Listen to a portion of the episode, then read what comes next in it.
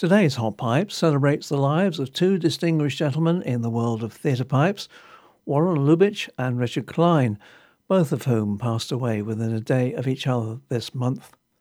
The first part of the show is dedicated to Warren, who, in addition to being a well known organist, played piano, calliope, and accordion, but sadly only recorded four albums in his lifetime. On the Road to Mandalay is from his first album on the Doric label, released in 1976, and features the 315 Wurlitzer in the Avenue Theatre, San Francisco.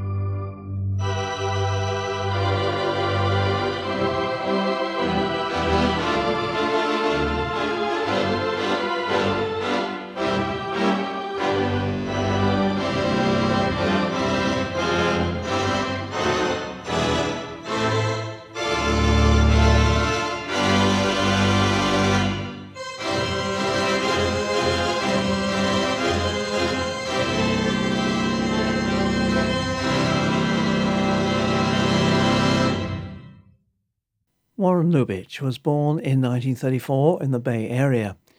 He started formal musical education at seven and, on hearing the theatre organs in San Francisco's movie palaces, developed an ambition to play these wonderful instruments. That ambition was realized when he became organist at the Avenue Theatre San Francisco from 1966 to 1984. That Doric LP on the Avenue also featured Tango of Roses.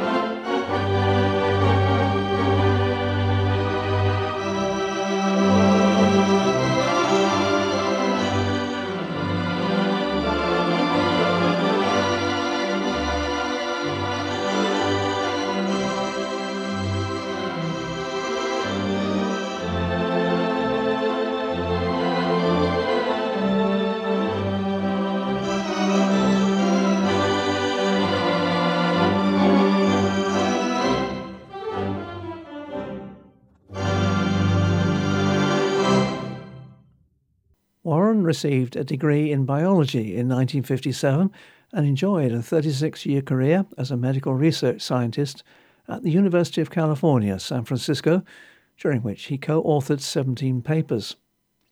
Musically, his regular gigs included the Marin Pizza Pub from 1971 to 78 and the Serramonte and Redwood City Pizza and Pipes restaurants from 78 to 2001. Warren recorded three albums on the 423 Redwood City Wurlitzer. The oddly named Organism LP on the Sonic Arts label was released in 1980. Disney's It's a Small World was composed for the 1964 World's Fair. Warren's arrangement adds very listenable variety to what could be described as one of the most repetitive and annoying songs ever written.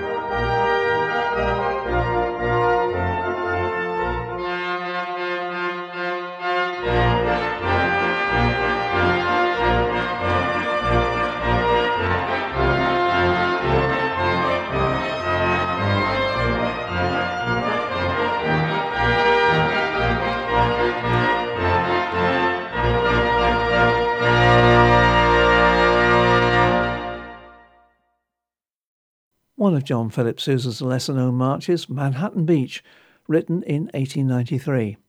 Another track from Warren's Organism LP. That same year of 1980, Doric released another LP, Warren's Way, recorded on the Redwood City Wurlitzer, featuring 12 very varied tracks, from a 1915 novelty Auntie Skinner's Chicken Dinner to another Sousa March El Capitan. In between, there were such rare gems as this Oriental intermezzo Nadja, composed in 1915 by Neil Moret, a pseudonym for Charles Daniels, who also brought us Chloe, Song of the Swamp, and Moonlight and Roses.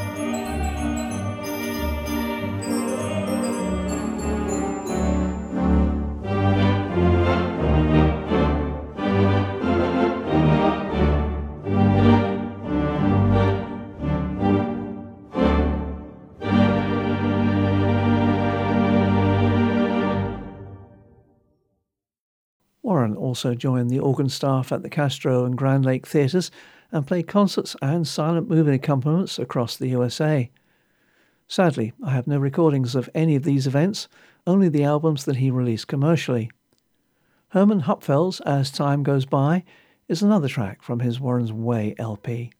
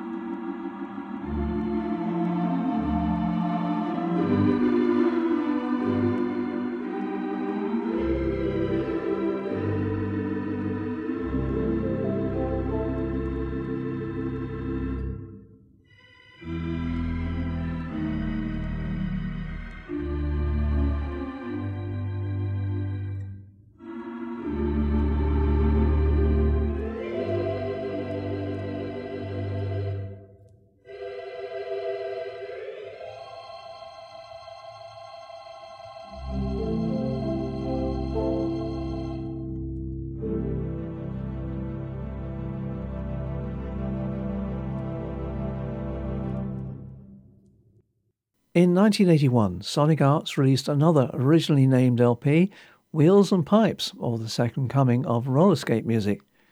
The album showed another side of Warren's artistry, showing that he could get down and dirty with the best. I think Clarence Williams' Sugar Blues says it all.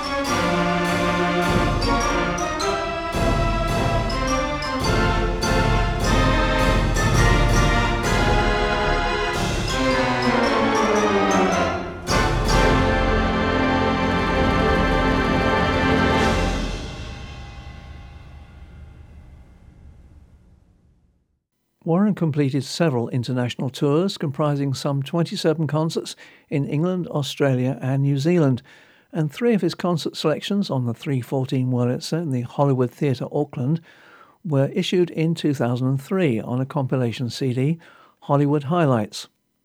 The ballad, A Sunday Kind of Love, dates from 1946, originally charting for Jo Stafford and Claude Thornhill, but revived in 1962 by Jan and Dean and in 1972 by Lenny Welch.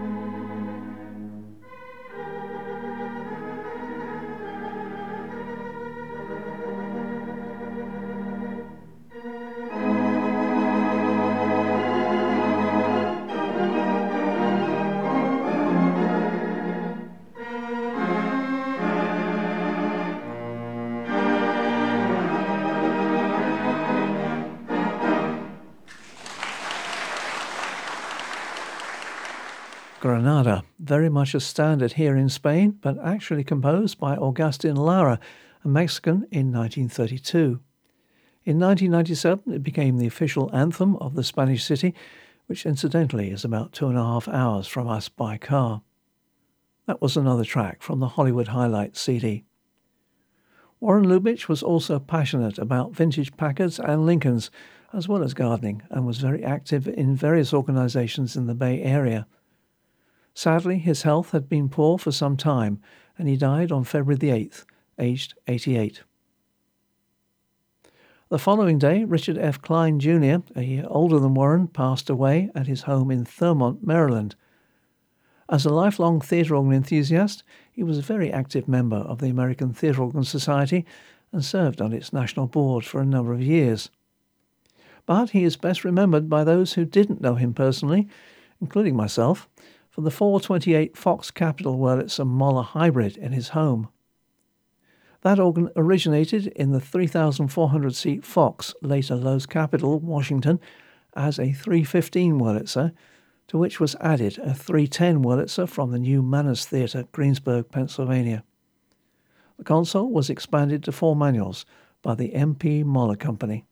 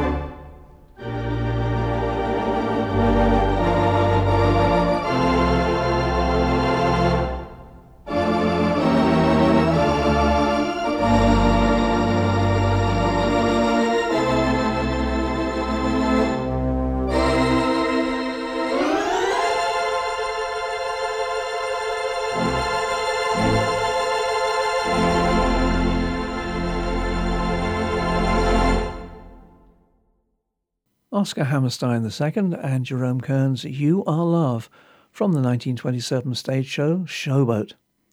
That was Lyn Larsen taped in 1976 for his That Certain Hour LP, released on his own label, and later reissued on his Vintage Classics Volume 2 CD. Richard Kline's obituary mentions that the organ was often used for recording, but I can only find four commercially released albums, one of which is Christmas music. Fortunately, I have some tracks, possibly destined for an album that wasn't released, by Billy Nalle, dating from 1971, including the rarely recorded Harry Warren hit, I Found a Million Dollar Baby.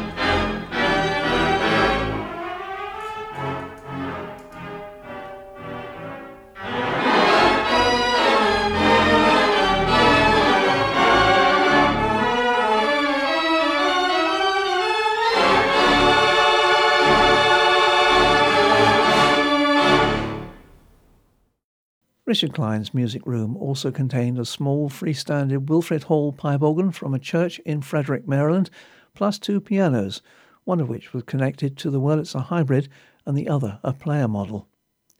The organs ranks, which included some from Moller, Trivo, and Organ Supply, were in five enclosed chambers, with the xylophone and some percussion unenclosed. Back to Lyn Larsen and a song that Dean Martin immortalised in 1964 knocking the Beatles' A Hard Day's Night off its number one spot. Everybody loves somebody.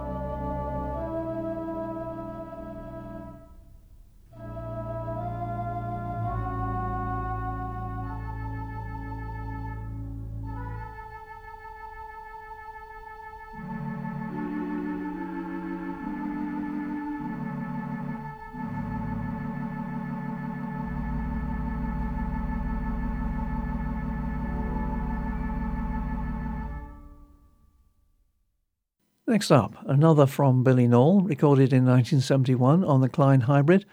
From Meet Me in St. Louis, here's a very typical arrangement from Billy the trolley song.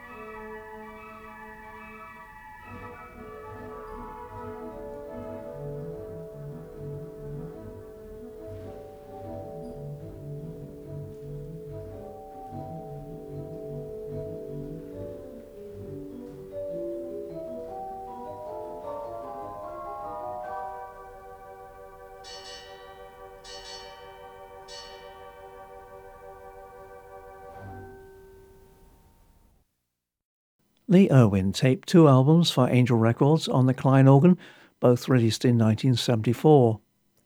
From Lee's Sound of Silence LP, this is without doubt the most original arrangement that I've heard of this Lew Pollack and Erno Rapee waltz, composed for the troublemaking French charmer Charmaine in the 1926 World War I movie. What price glory!